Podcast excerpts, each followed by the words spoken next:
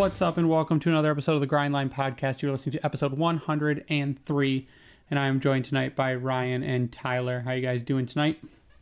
I'm, I'm good.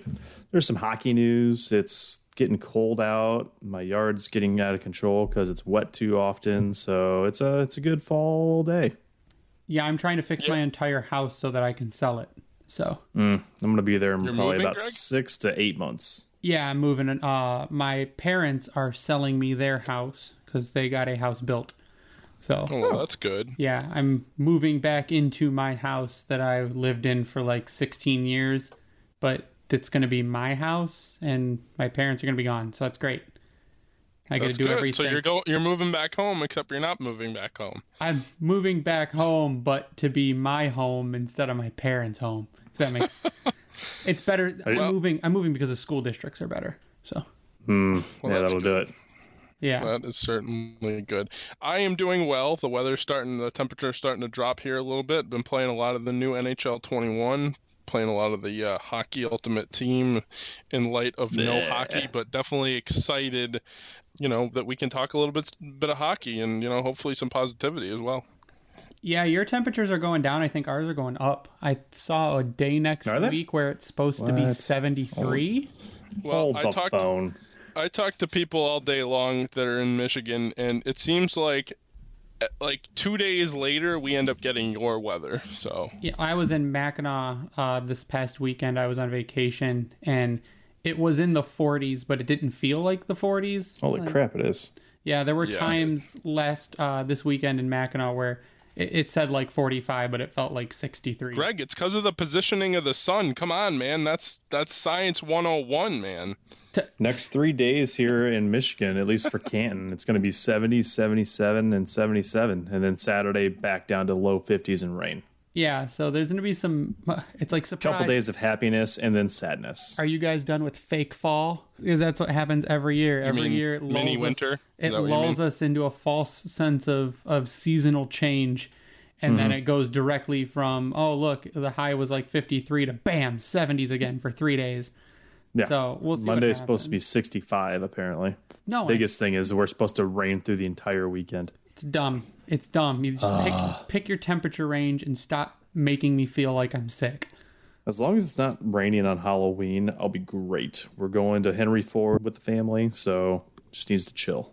Yeah, that's uh, I agree because I just need good weather to be able to pack and move things. Mm-hmm. That's what I mm-hmm. need.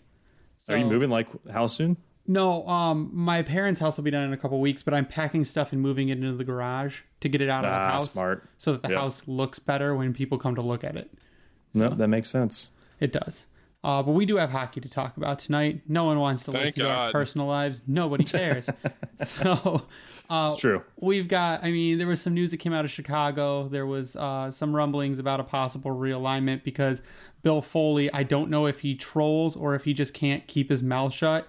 I, I feel like a lot of the times he's like, uh, he says something. He's like, was I not supposed to say that? Like I thought everyone knew that information.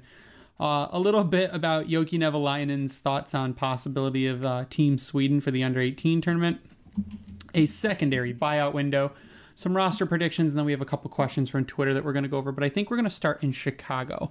So Boo. yeah, uh, the customary boo. and as I put it earlier, uh, I'll get to that. But Chicago, uh, if you were paying attention at all to free agency, some of the veterans like Kane and Toews were kind of wondering what was going on because they started making moves. And Toews was crying to someone saying, I uh, no one made us aware that we were rebuilding. No one ever said anything, and I wanted to be like, uh, I'm sorry, you're an employee. Um, I'm not sure. I didn't know when you became part of management and why they would have to tell you directly that they're rebuilding. Now I can respect that idea a little bit because he is the captain of the team. Sure, but who is In he? Jack particular. Eichel?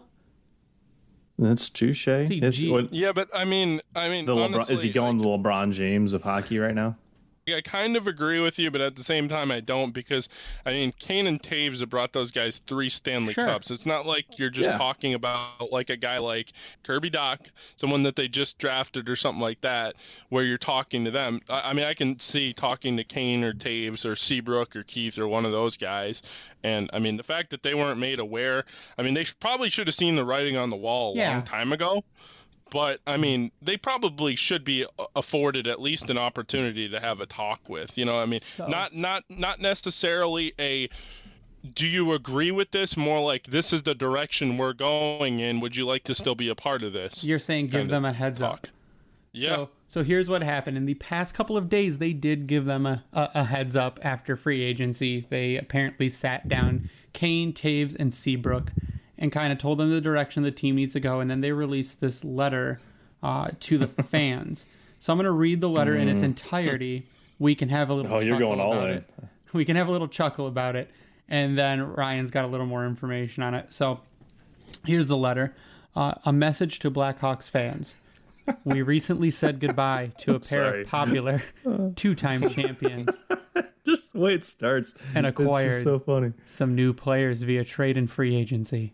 We understand it was tough to see those respected veterans go and realize you may have some questions about our direction. We'd like to address that direction and share why we're hopeful for the future of Blackhawks hockey. We're committed to developing young players and rebuilding our roster.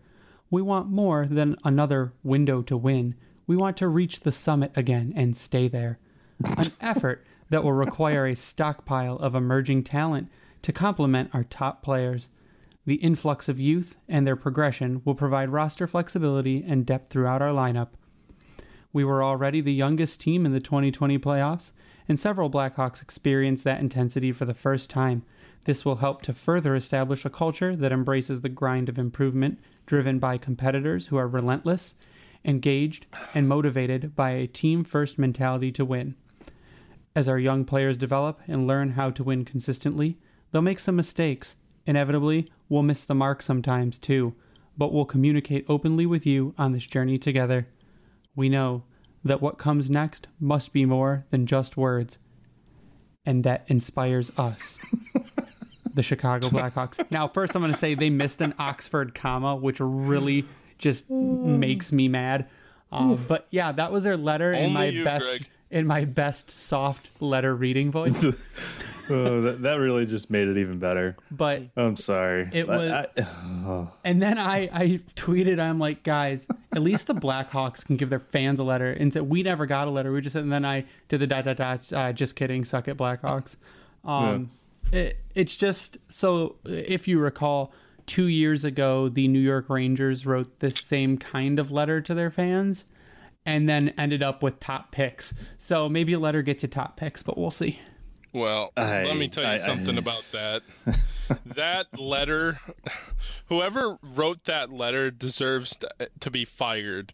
I mean, that was minor league. Uh, like, what? What was that really? I mean, there was not uh, really Tyler. much professionalism in there. The the letter's just, just- meant to jerk off your fans to ma- let them know you're starting over.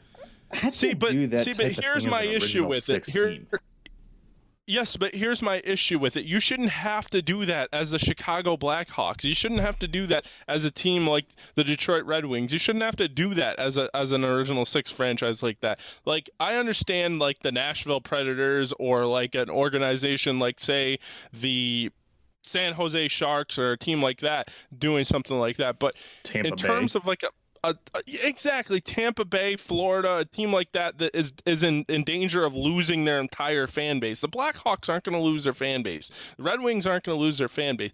So my issue with it was first of all that now, the other thing that I will say, and a lot of people compared it to the New York Rangers one, the Rangers one was a lot more realistic. That was before the trade deadline. That was them basically saying, hey, look, there's a lot of your favorite players that probably aren't going to be in this uniform after this trade deadline, and they're kind of giving you a heads up for what's going to happen. We're looking towards the future, that kind of thing. I understand that, but this came out of absolute left field. So you're saying they should have released a letter before free agency? Yeah, I mean, when once they got eliminated, or or maybe at the draft or something, I don't know. I mean, uh, it's just you have your captain speak out, and now you come up with that. I I don't remember the New York Rangers thing happening because any captains. In fact, they traded their captain, didn't they? They traded Ryan McDonagh down to Tampa. So Yeah. Yeah, I think mean- the, I think the big thing with it is that I think we go back to your other point. Is is that they should have I mean fans should see it coming. You you can see the performance of the team start to go down. You can see them trade some people and then smart people will go, "Well, uh, I've followed the team. I know when we were good. I now know we're not." Uh, we need to rebuild. There's not really a reason for a letter like this, and I guess it's just to massage the feelings of people, which is, Yeah. I, I guess it's fan service, but to me, it was a lot of corporate speak. There was nothing really in here, like you said, of any Informative substance. at all. We mm-hmm. want to reach the summit again. Like, give me a fucking. What does that break. even mean?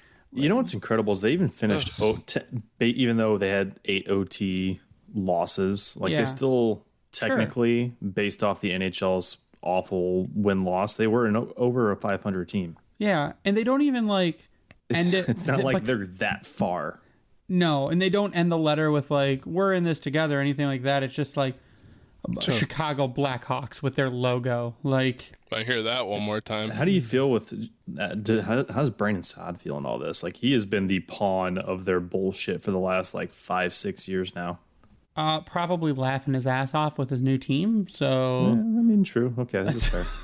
uh, or you could take one of the A's out of his name and he becomes Brandon. Yeah, Brandon especially Sad. because he's going to of all the places he's going to. Yeah, he's not sad. He's going to Colorado. Who- Who we exactly. kidding? Yeah, he's gonna be a, a perennial cup contender. So, Yeah. um, See you guys. Right. I know. I thought it was interesting. So we're obviously the first place I usually go for fun news like this is the Athletics. So Scott Powers had a um, acknowledgement, if you will, of this a little bit with Mark Lazerus, and the biggest thing you go is like, why now? This is a quote from Mark Lazerus, who covers the Blackhawks as one of their senior guys. He goes, "Well, because Toews made it clear he wasn't happy with the direction the franchise was going in the wake of the decision to kick Corey Crawford to the curb and trade Saad." It's in the wake of that bit of bad PR, the Blackhawks wisely decided to go the New York Rangers route and level with fans that yes, they're rebuilding, yes, it's been going on for quite some time. I don't feel like that's a wise move though. You're not that far out. They got it. Yes, I get it. They stumbled into the playoffs, but they've got talent on this roster that when you look at Detroit, that yes, okay, they're shells of their past self, especially when you look at Duncan Keith and Brent Seabrook. But they have talent in Toews and King, and they've managed to build around that. But now they're just saying, "Fuck it, we're done." That's why they got they Well- let Crawford go, they let Saad go. Like what, what? I don't get it. in the same sentence, he even said after Toews cried. So it's like it's not a they wisely did it. It was an afterthought. Mm-hmm. They weren't planning on doing that, but they their fans saw that the veteran players and their quote unquote star players, because we all know that Kane and Toews production is going down because they're getting older.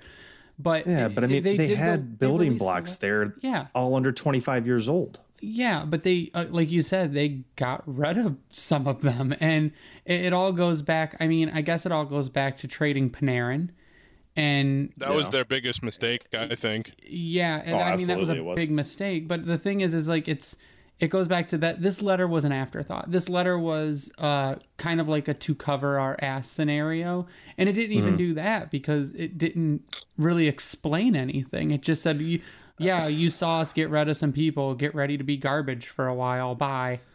I mean, So- th- this is just their roster right now. So guys that are 25 and under, and this isn't going to include some of their other younger players. They got Alex DeBrincat, Dominik Kubalik, who had a, a breakout season Amazing. essentially. Uh, let's see, going through David Kampf, role guy, Lucas Wallmark, role guy, but then they've got Kirby Dach, who was a top 10 pick. Kirby Dach's good.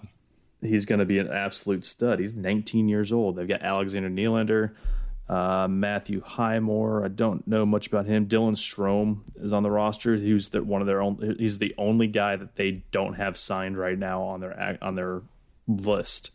And then on top of that, then you go to the defense. They got Adam Boqvist, who was drafted two two years ago. Nikita Zadorov, who's expected to come in and help this lineup out. So that that he came across, I think, with the trade with Saad, correct? Yep. So th- they've got a decent. Is it a a standout team? Not necessarily, but then you're. that's not even mentioning the fact that they still have a Brent Seabrook, they still have a Duncan Keith, they have a Calvin de Haan that can still make it do something on the back end for them. And even touched on Kane and Toews. Like this isn't a, a, not a bad roster, but they just said fuck it, we're done. I don't Yeah. get it. They've got the goaltending is going to be their biggest question mark because they're going with Collin De- Delia and Malcolm Subban. So that's where they're like, oh shit, because oh hey, guess what? They traded Robin Lehner too. Yeah. So the fans are like, yeah, we're going to sign a goalie. And then they sign Subban to an extension. And they're like, yeah, Subban will be a great backup. And then nothing happens. And then nothing happens. And then nothing happens. And they go, well, shit. They Uh, can, they can get Jimmy Howard. I mean, they could, but is that really any better than replacing Corey Crawford? No, that'd be worse. Yeah, exactly. So, I mean, I their goalie issues are not going to really get any better.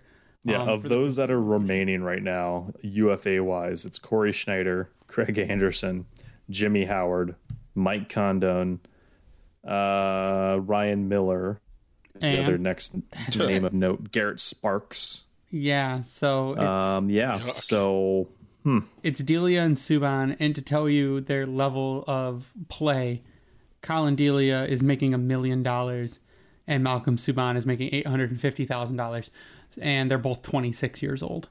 Yeah. So it's going to be a little rough in Chicago, and I think by and I am here for it. Uh, by Every not- Yep, me too. Every single of their bit of it. pain, I will just love it. by not bringing back Crawford, I think that was one of the f- the first steps towards n- just not stabilizing your team, but actively making it worse. So Especially because wasn't it just a few weeks ago that we were talking? Or, okay, I say a few weeks, uh, like two months ago, there was a deal pretty much in place to bring him back for one more year. I don't know, but I think that would have been beneficial if you're gonna start rebuilding now. You should probably not jump in at goalie. So Uh, yeah. that's not the the the area you want to be your your weak point going into a rebuild. But I mean, it's Hmm. it's the Blackhawks, and I assume that Stan Bowman knows what he's doing, but not really. Yeah, right. And we'll we'll see where it goes from there. But uh, I think that this actually kind of goes into our next subject uh, pretty nicely, which is the rumblings about a realignment for the 2020-21 season due to COVID because travel is restricted between the United States and Canada, uh, there is a talk that there is probably going to be a Canadian only division. I'm okay with that. Anything that gets the season to start in a reasonable amount of time is good with me. But I think it'll be interesting. And there is a, I think, Ryan, it started with Bill Foley, right? Yeah, there was a big, uh, maybe an oops that came out in an el- interview from Bill Foley. In the, in the Midwest, it's called an OPE. yeah, and a big old oop. And like to kind of go into what he stated, uh, this is from a Greg Wyshynski article back on the 14th. So this kind of hit the news wire about a week ago. Uh, but I mean, he, he gave some tidbits that he thinks the season will be less than 60 games, thinking it'll be a 48 to 56. And from that point, the real bomb, if you want to even call it that, is that they believe the season's going to begin on February 1st which was if you've been following along january 1st was their ideal start date and they would kick it off with the winter classic which in february 1st if- or right around there they could still do that because it's going to be nice and cold. But those are some of the big ones that just boom right out the gate that is probably a bit of a bill daly saying you son of a bitch. What have you done Yeah, and So I, I don't think that's the first time he's done that with with breaking news either. So um, there's actually a little bit of a realignment article from the Athletic posted in August by Eric Duhatschek. Um, that kind of goes over what the new divisions could look like. Now, this is not a for sure thing. This has not been decided on. There's no actual NHL news based around this, but it's fun to speculate. So, of course, a Canadian only division would be the Vancouver Canucks, the Calgary Flames, the Edmonton Oilers, the Winnipeg Jets, the Toronto Maple Leafs, the Ottawa Senators, and the Montreal Canadiens. This would make for mostly divisional play, and then they could wait until closer to the end of the season or until we see how COVID goes past winter because it's getting worse rather than better. And then they could play games in the US later on in the season against other teams. But mm-hmm. Most of the beginning of the season would be them playing each other. Yeah, biggest thing because the the border being closed. So obviously, I think there's been some exceptions out there, Yeah. but it's it's too much of a gray area between. Mostly, I mean, I think it seems like the U.S. is more than willing to allow athletes to travel. I We've already seen that. I think for an extended stay, I don't think they would let them back and forth every day. Correct. And I oh, think Oh, they were willing to do it for the this- for the Blue Jays. The Well- Canadian Well, no. government was the one that shut that down, not the American government. Yeah, that's what I was getting to. Is that the Canadian government, however, does not want the going back and forth because Exactly. they're dealing with their own separate issue. They're trying to contain everything.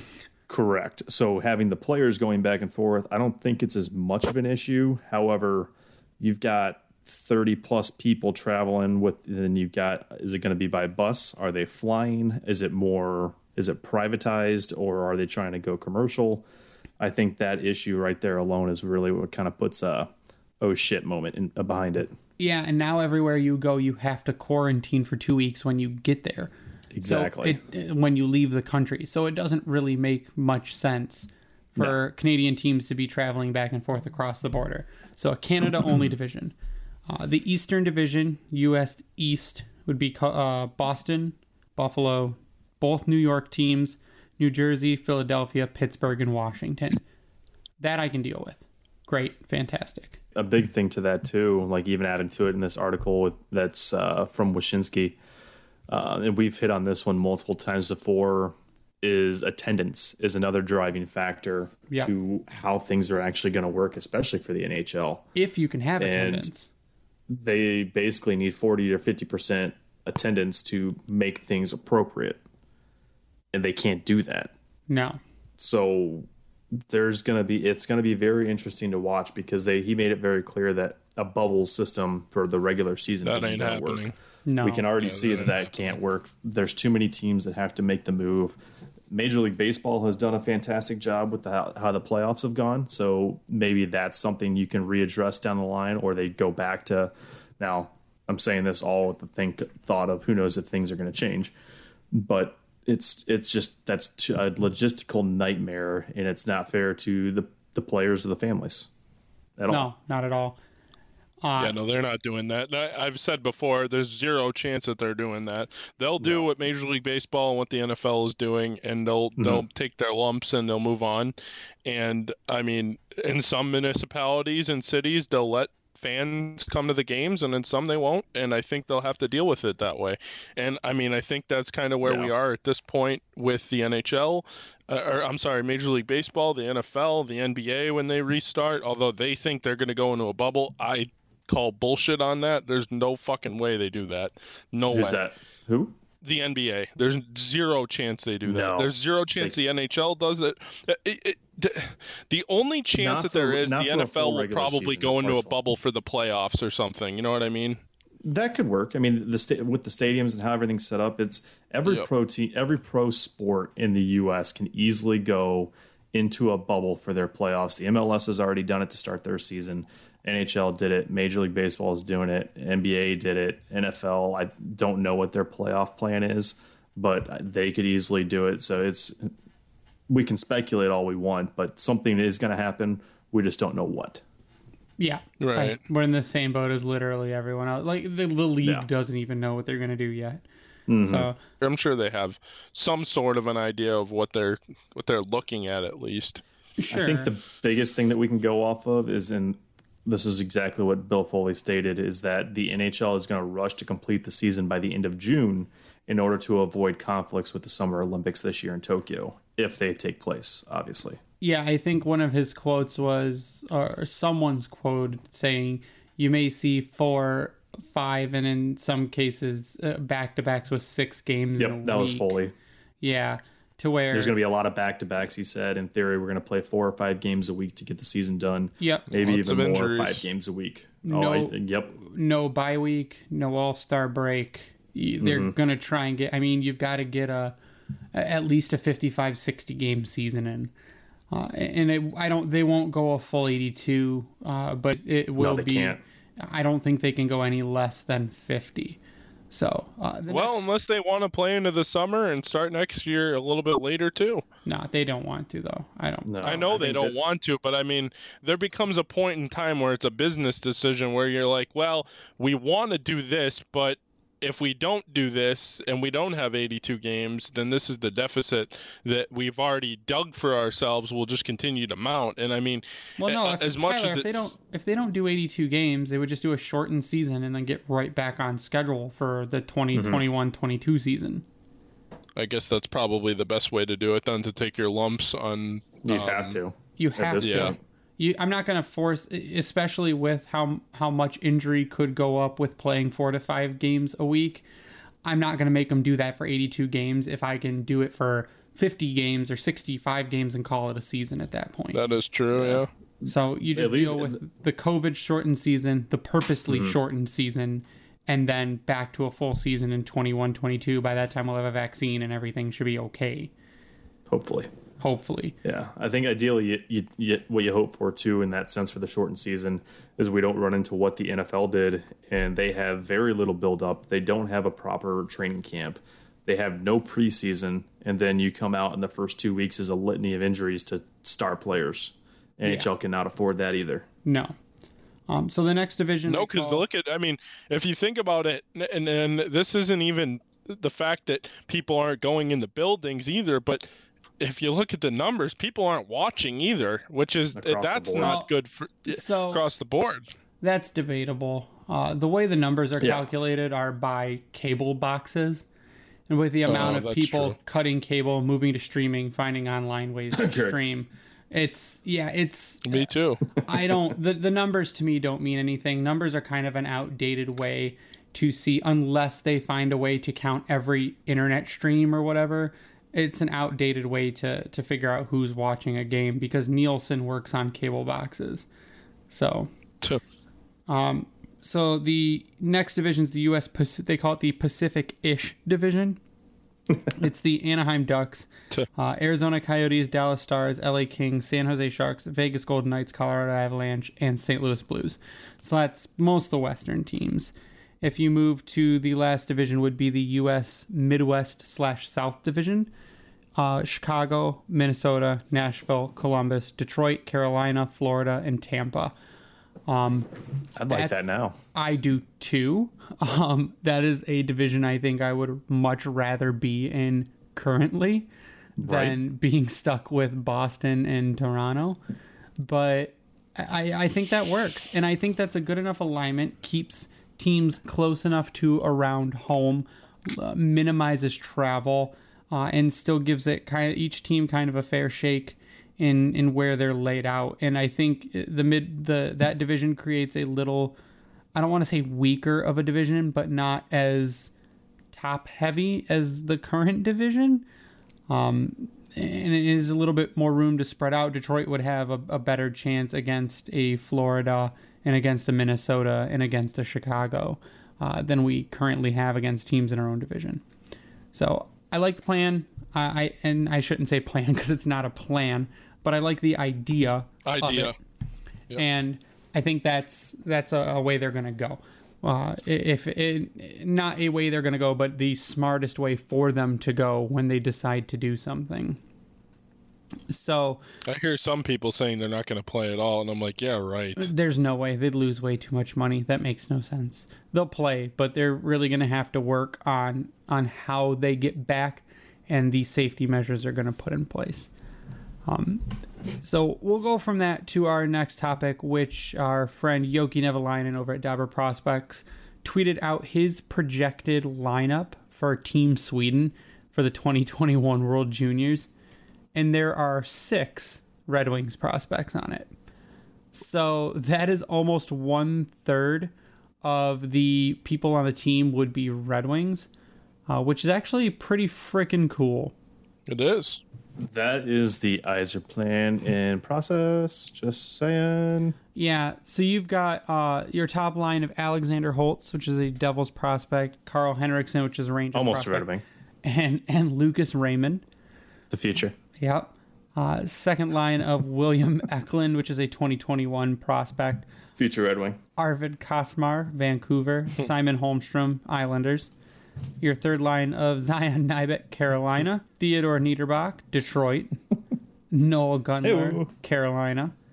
Your fourth line of Emil Heineman, Florida. Albin Sundqvist, Anaheim. And Albin Grewe, Detroit. Detroit. Nice. And your two extras, uh, Elmer Soderblom, Detroit. And Daniel Ljungman, Dallas. And, Tell you what, if Soderblom keeps up his shit, he's going to be on that roster. yeah, and, doubt. Yzerman drafted him, correct? yeah, that was the Yzerman draft. So he was drafted in round six, number 159 overall. And he, the way I watched him play today, he could be a a really good player. Uh, he's like he's like six foot five, or taller, six foot seven, and he skates like he's six foot one. Like he is agile, that and his, his spin- maneuverability is insane. That spin and backhand pass to the slot right Yeah. in front of the net today was beautiful. Yeah, he had a great Yeah, game. Um, sure and was. Jokke also said though that they are carrying extra players so that even the people who are listed on the roster as, as um, healthy scratches would most likely get ice time. So uh, on defense, you have uh, Tobias Bjornfot, which is LA, Victor Soderstrom, which is Arizona, Philip Broberg, Edmonton, Albert Johansson, Detroit, Emil Andrae, Philadelphia, Helge Grans, LA, uh, William Wallinder, Detroit, and Eric Hjorth, Columbus. And then in goal, you have Hugo Alnefelt, which is Tampa, uh, Jesper Wallstedt, which is the top goalie prospect for the 2021 draft, and Callie Klang, which is a Pittsburgh prospect. So that is six Red Wings that uh, Jokke projects to make Team Sweden for the 2021 World Juniors, which would be phenomenal. Uh, and if and they- every one of them was a Detroit, or uh, of course they were a Detroit pick, an Yzerman pick. Yeah. So if they actually do make it and they do they make a splash in the tournament or do well in the tournament, that is a very strong sign for the Red Wings. Hey, Greg. Mm-hmm. Yeah. You realize that they've won like what's it, fifty preliminary games in a row or something like that? Or did that finally come to an end? Uh no, I In don't, Sweden? No, I don't yeah, think so. Sweden. What? No, the thing Yeah, is, they've won. They've won the preliminary. Uh, they went four and zero last year too, or five and zero last year too. So I think it's like seven or eight years in a row that they haven't lost a preliminary round game or something. historically Team Sweden is generally very good in the Yes. World Juniors. So if they continue that, then I think that's a strong that's a, a strong sign that the future of Detroit is bright.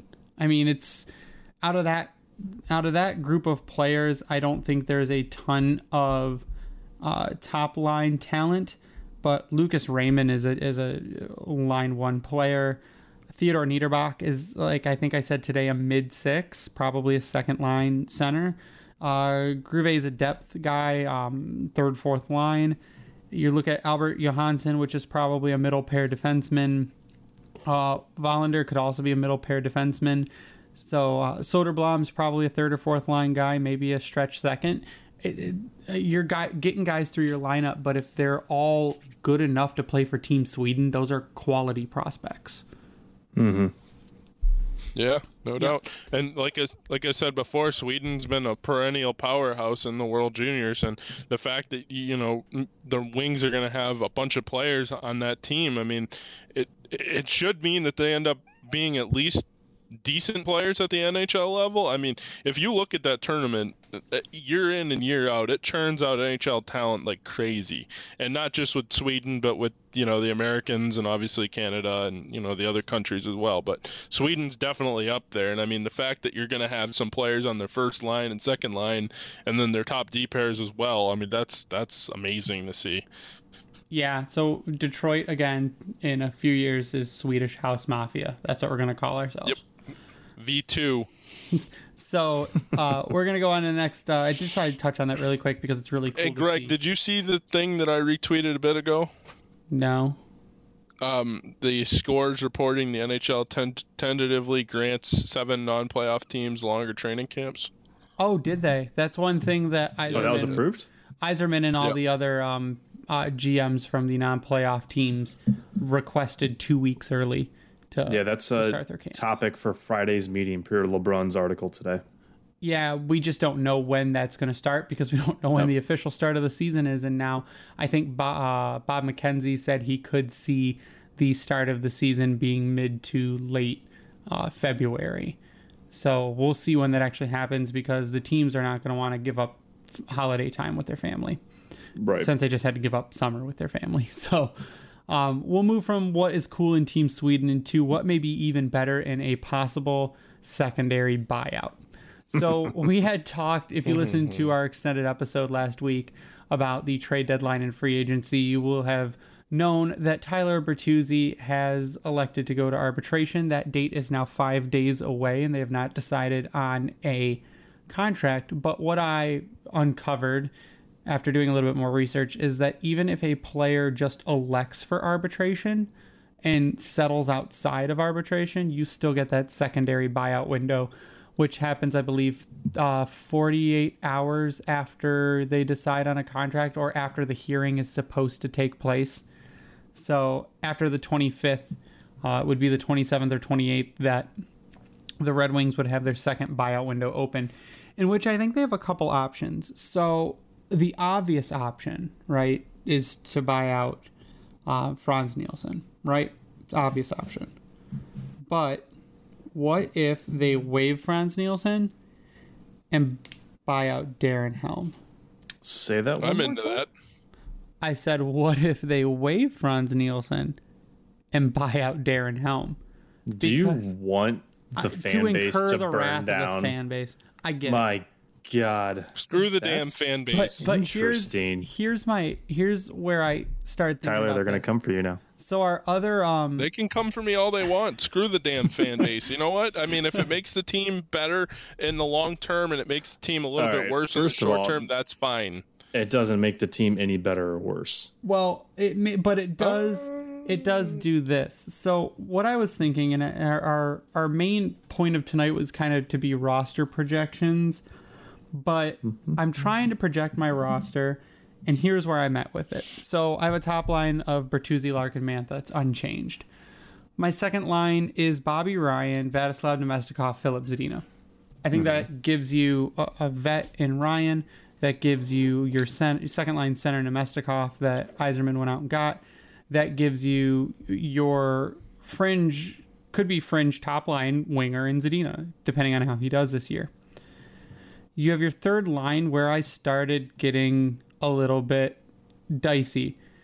My third line right now is Darren Helm, Robbie Fabbri, Valtteri Filppula. Uh, Fabbri wants to play center. Great. Put Phil on wing where he's less of a liability. Great. Darren Helm on that third line for me is a plug. I could put Gagne there. Helm gives you some speed on that third line. Great. And grit. Don't forget the grit. I don't care. Filppula can give you the I'm- same I'm kidding, grit. I'm kidding. I'm kidding. Filppula can give you the same grit as Darren Helm. Um, but my fourth line right now is Gagne, Glendening, Svechnikov. That leaves you with extra players in Adam Erne, Givani Smith, and Dmytro Timashov. That's three extra players. Now you haven't signed Timashov yet. Timashov also did not elect for arbitration. So Which was interesting. Was he able to go to arbitra- arbitration? Uh, I don't know, but the other part of that is it could be he could stay overseas. No, he was not.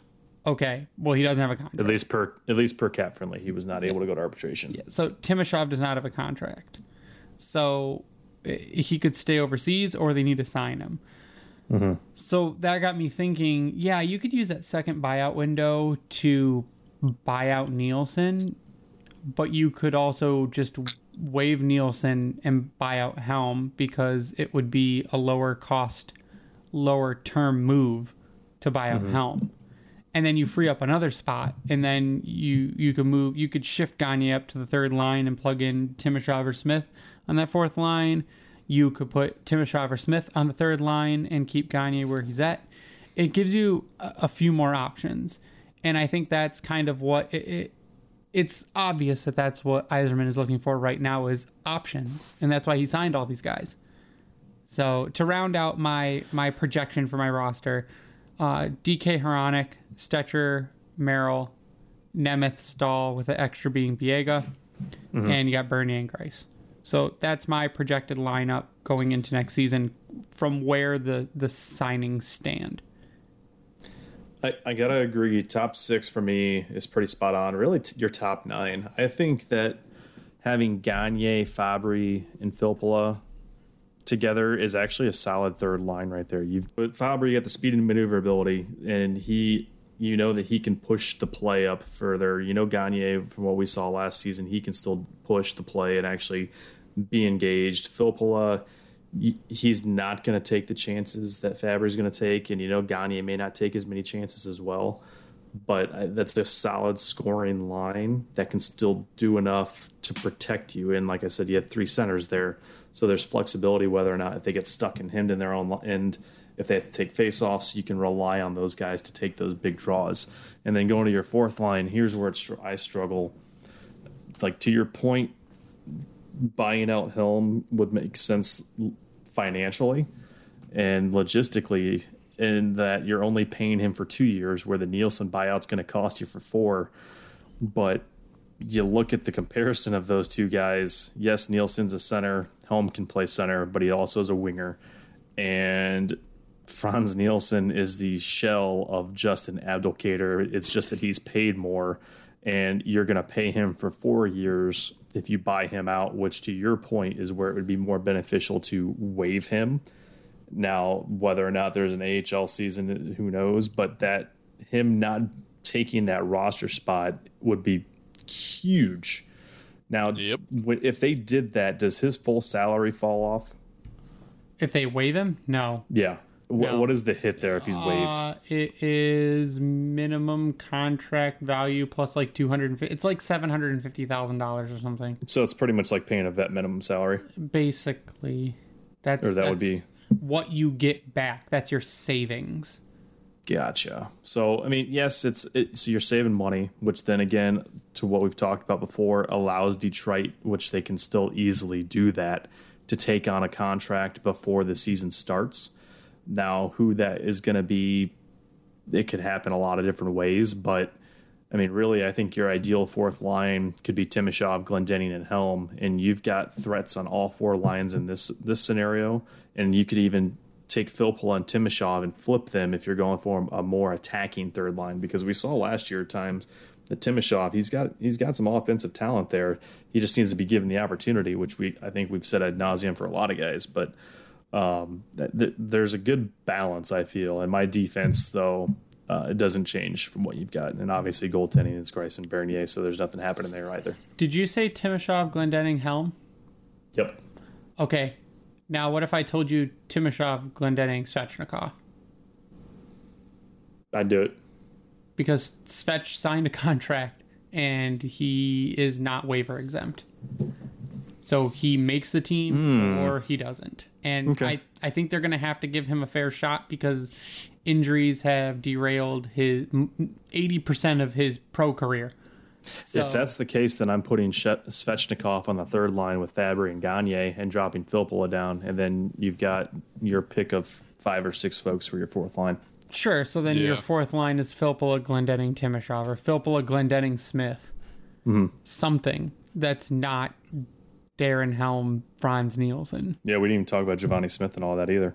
No, I have something a little bit different than you guys. I, th- okay. I think Smith. I think Smith is in the lineup next year after we have a few more contracts go away. I think so too. Um, but Tyler, what's your roster lineup, and then we'll get to. So I mean, uh, I'm not going to change the first line. The first line was one of the better ones in hockey at time last year. So Bert Larks, Mantha, you know, would keep that the same, and then I would go Zdina, Namestnikov, Bobby Ryan. I think that's a pretty good line there. And then honestly, this is the one that kind of changes a little bit. Um, I would go Rasmussen, Fabbri, and Gagne and then for the fourth line, I would do Filppula, Glendening, Svechnikov slash Erne, and I would either buy out or waive Nielsen or buy out Helm and waive Nielsen. So we both have the same buyout wave ideas. yeah, yeah, I think that's a good idea because I mean, you end up not paying as much if you're if you're waiving Nielsen versus buying him out. You're you're paying him for what four years if if yeah, as opposed to the two that are left on out. his contract. Yeah. Mm. Um. Now, are we going D as well? I mean, you can go through D. I thought the D pairs were pretty straightforward. Yeah, I don't think there's really nothing you can do crazy there. Unless you I mean, think- I 'cause personally Seider's like- not- Yeah, Si- Seider's not coming Well, back. I mean, th- th- there's no point. I, I, I mean, I But guess when they I start mean, their season, the year the season would only be two or three months old by that point, so he very well could. Okay, so let's not factor him in. But if we were factoring him in, I mean, obviously he'd probably be on that third D pair with Merrill or Staal or Biega, one of those guys. Um, now, what I do on defense is Nemeth, Hronek, DK, Stecher, Merrill, Staal slash Biega. One of the pick Yeah. your poison there. I mean, there's not really much you can do to maneuver it unless you're putting Cholowski in there. Or you're putting in um, Seider. I think though with the the bottom with most of our defense, I at this point I think you can put them anywhere in the D pairings as long as you keep Hronek on the top pair, and you're going to be okay. You're not really sacrificing defensive play. Hronek at this point in the lineup is our only offensive defenseman. Well, Yeah, they- they Stecher really- could, brings a little bit offensively. Sure, Yeah, but I don't think comparison. he's billed. I don't think he's billed though as an offensive defenseman.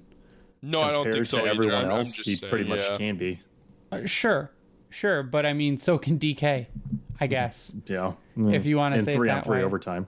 Yeah, but you're you're so Hronek is your only textbook offensive defenseman. Yeah. You could put Stecher with Hronek, you could put Merrill with Hronek, you put Nemeth or Staal with Hronek, and I think you'd be okay. Um, DK again, you could slot anywhere in the in the the defense pairings and still be okay. The only wrench that gets thrown in is if Seider comes in, then that's a wrench that gets thrown in, and you figure out where to put him. And personally, I'd put him on the second D pairing. So with Nemeth, I think that'd be fantastic. Sure. So then your pairings would be DK Hronek, Nemeth, and um, Seider. And then you've got Stecher, Merrill, and Staal. And I think your third pair then ends up becoming Stecher, Merrill, and Staal's your extra. Or they run seven D, which I mean they they've shown that they can be effective with that at times. They could. I thought Um, I thought I think that's where I mean this is my opinion, but I think some of the better games they've had under Blashill have been where they run 7D and then they rotate one of Mantha, Burt, and Larkin on the fourth line, and they You, just go if you listen to players talk about seven defensemen, it, works for like a night or two. No, that's what I'm saying. When they've actually- it's- thing- yeah. he was spreading it out at times, and I, when he would use it, it would work. But I mean, obviously, you're not doing it to kill your guys all the time because Yeah, you, you just can't do that every night. Yeah, you just um, people that suggest stuff like that, and I'm not I'm not coming at you personally or anything like that, but No, no, like cool, people that pe- but people that say that, like like I, I remember Tampa fans saying, "Oh, you can run seven defensemen every night." It's like, no, you've never played hockey. It's, it's Unless you've got a fucking good rotation among your forwards that you can uh, and yeah, not lose a step. if you if you have like a forward that plays like half the game, or you have a guy that can double shift every, you know, four or five shifts or whatever, I mean, then it mm-hmm. works. But I mean, with guys like the Red Wings, I mean, every other night maybe, or like maybe on the second night of back to backs or something, or the first night, I can see it, but not every night. There's no possible way. No. But on a, also on a team that's hurting for scoring like Detroit, to spread Mantha, Burt, and Larkin out if you can across those lines at times, and they're double shifting once per period, a few times a period. Sometimes you kind of need that. yeah, I Yeah, think no, I agree with that. I think what the roster leaves us with mostly is a lot more questions. Uh, They're not bad questions though. No, too many players and not enough places to put them, which is, I guess, a, a better problem than not because we know something else is going to happen. So it gives us more to talk about. But also, that Yzerman's in charge and the moves that he's made recently are nothing short of spectacular. So, and not spectacular in the sense that he signed all the big free agents and we're going to go win a Stanley Cup, but spectacular in the sense that the organization has basically turned over a third of their roster and gotten better for cheap short term contracts. So, spectacular for where we're supposed to be going. Um, but the last part of what we're going to do tonight is get into our listener questions. We have a couple from Twitter. I kind of posted this last minute, so we only got a couple questions. First, we're going to take a question from Dan on Twitter. Hey, Dan at dclinic66. how about when can we anticipate Detroit Red Wings hockey returning? When can we anticipate the Detroit Red Wings 2021 schedule being released? He says, I know that by January it will be 10 months without Red Wings hockey. Yes, we're all very sad. Um, my my best guess uh, to be hopeful would be around Valentine's Day. So around February 14th, 15th. That's my best guess. Uh, that's kind of backed up by the rambling mouth of Bill Foley. Um, so that's my that's my best guess is mid February, and like I said, Bob McKenzie said it could be mid to late February. I think it was Bob McKenzie that said mid to late February. So I, I don't know. It's it's hard for me. I, I want that's to. what she said. Hey, there we go. That's naughty. No, um, I mean, I think That's unfortunately January first. I only had one beer too. Hey, um, January first is likely out, which is a bummer, but not necessarily surprising. I think there's kind of like what we talked about a little bit ago. A lot of logistics involved as to how they can make this work, and the biggest over like the glaring issue in the room or elephant in the room is what Canada is going to allow. I mean, they're not even wanting to let their minor league leagues check. No, If that tells you their feeling about hockey and the sport of things right now, which is so weird because they had the bubble and anyways. So it's That doesn't I make think- any sense at all. no, but that's a different story. But I don't know. I, I could see mid July, July, mid January to early February is the most ideal or likely at this point. So I don't yeah. know. That's that's my hope. Yeah, uh, Ryan, I agree with the same thing. I mean, I think the most realistic thing is probably sometime at the beginning of January to the mid part of January. I mean, the most hopeful and the you know what I hope for is sometime you know after the World Juniors, you know, in mid January or something like towards my birthday. That would be pretty awesome. But I mean, uh, honestly, if if we're talking about the Red Wings starting in on February first or on February fifth. I mean i would be ecstatic honestly. I mean that would that would be totally fine with me. I mean uh, we've waited this long. What's another couple weeks you know what i mean? Hell. It's- yeah well i, I mean i know pretty but i mean it is what it is i guess at this point right? There's not really a whole, a whole lot we can do about it. I mean No, but I than guess if it started in if it's if it started in February, that would be kind of almost a typical off season. So well it- it, it technically would be like almost a year since we've we've well, seen the red wings Red Wings, but I mean hockey in general. Uh, but I guess Yeah. you're what you brought up is that if they did get granted permission to start early, then we would probably see training camps start in if it started mid February, in in late January.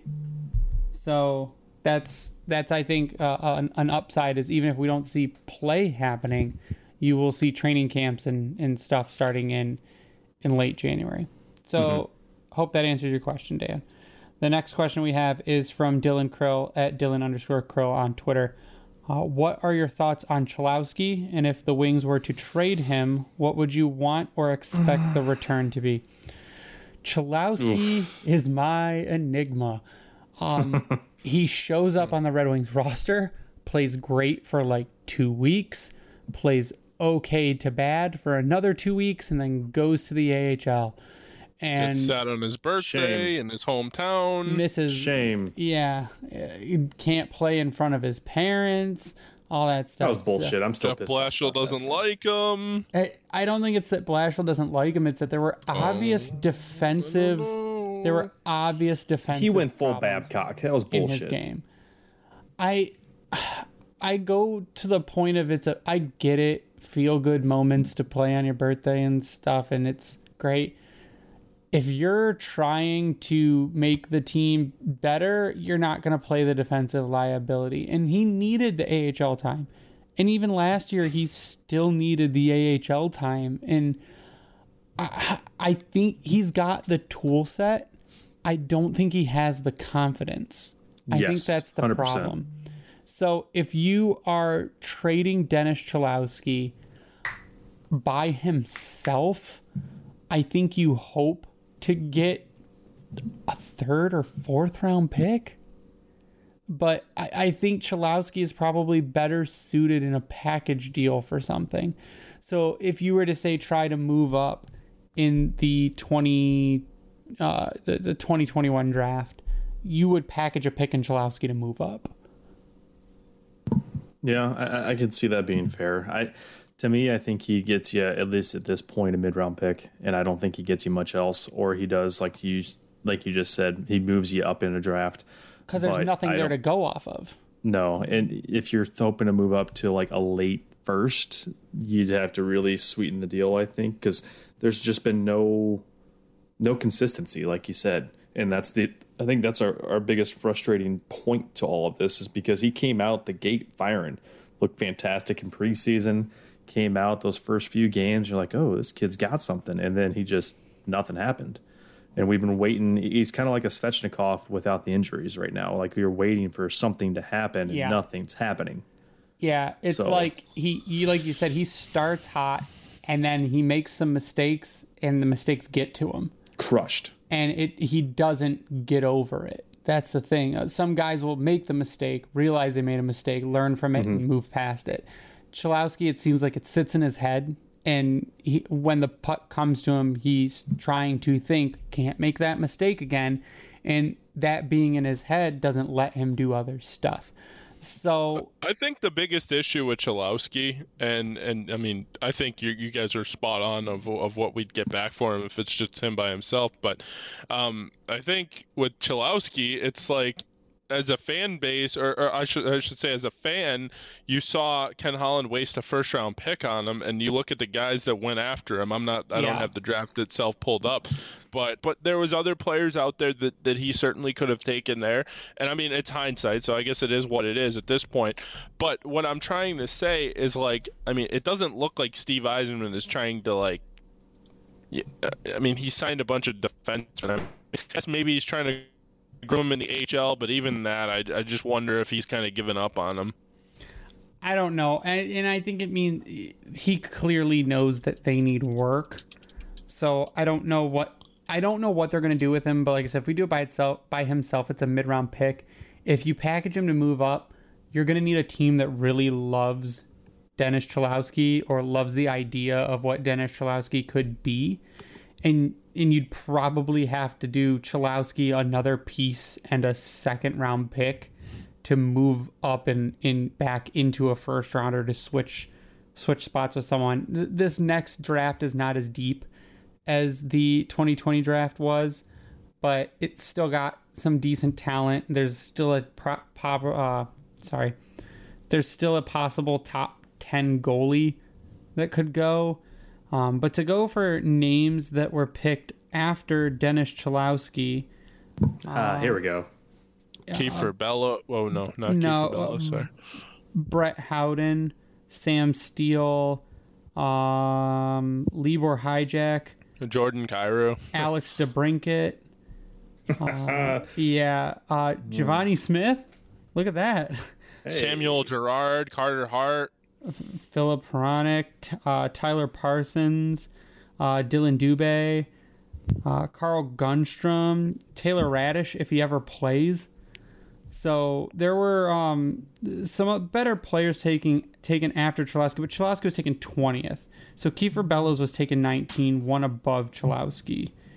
Um, and and Jakob Chychrun was taken sixteen, which was for, but that's the pick we traded. They traded up So, for that.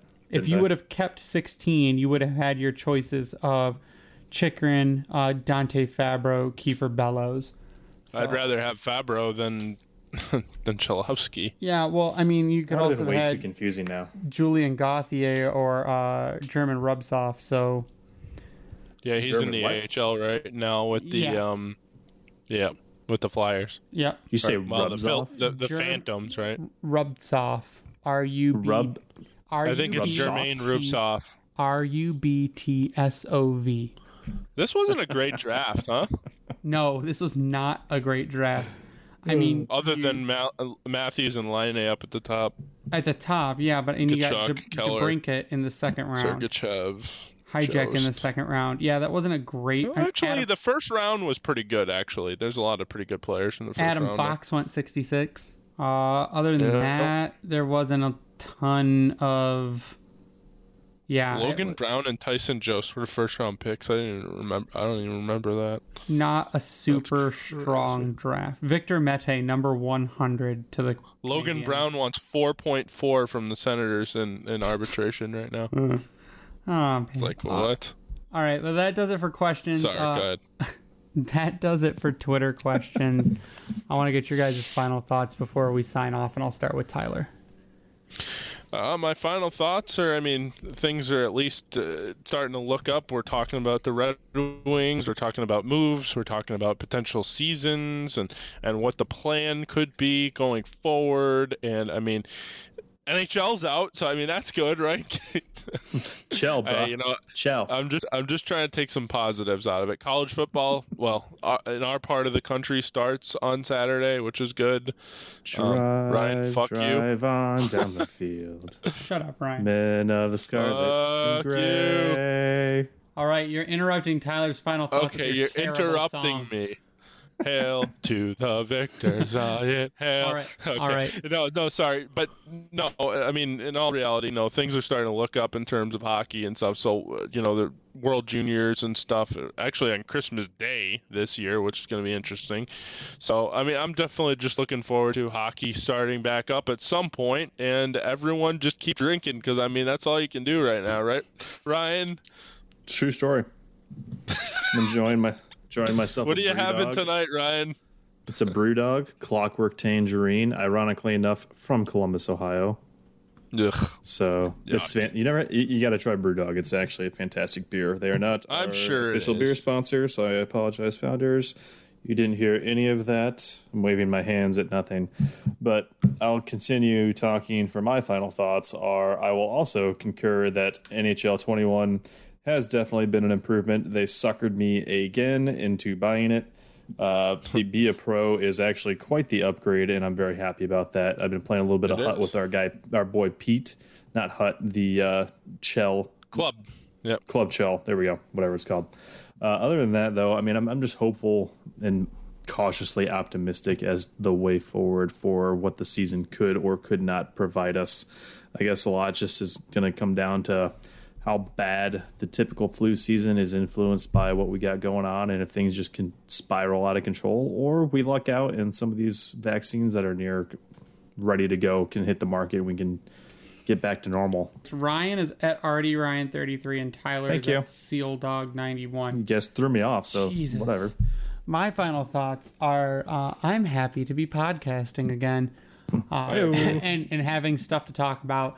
And like I said, that there are more moves to come because with the way the roster and contracts are currently, uh, I it's a toss up as to what is actually going to happen. So a couple more moves I think need to happen. And Yzerman did leave himself open to saying that he might do some other things. Uh, my second final thought is if today is October 20th, if you go onto the Detroit Red Wings YouTube page and go to the wor- uh, word on Woodward from today, skip all the way to the end where Art Regner is interviewing Bobby Ryan. Phenomenal interview. Um, Bobby Ryan is a top notch dude. Um, he started his quote unquote career in Detroit with Honey Baked. Um, he started. He realized he needed rehab after a game against Detroit, and went straight to the airport to go to rehab. And now he is going to play for Detroit. So it's an all around. He's an all around great dude. Uh, he said he is not going to take over the locker room. He's going to be a mentor for the young guys.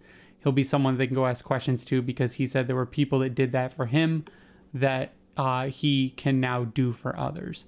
So, uh, great dude, great interview. Go check that out. Um, you can follow me online at Bringing the Wing. You can follow the Grindline Podcast online at Grindline Pod. You can find our podcasts wherever there are podcasts, really. Uh, we like to give a shout out to Founders, who is the official beer of the Grindline Podcast. We also like to give a shout out to Howie's Hockey Tape, where if you use the promo code Grindline, you can get 10% off your online order. And if you use that same promo code at Bring Hockey Back, you can get 12%. I also like to give a shout out to Upper Deck because they give us a lot of really cool stuff to give away. Um, and we'll be doing a little bit more of that soon because I do still have a small stash of cards to give away, not only to Red Wings fans, but to uh, also to other people. Um, but that's going to do it for us tonight. So for Ryan and Tyler, I am Greg.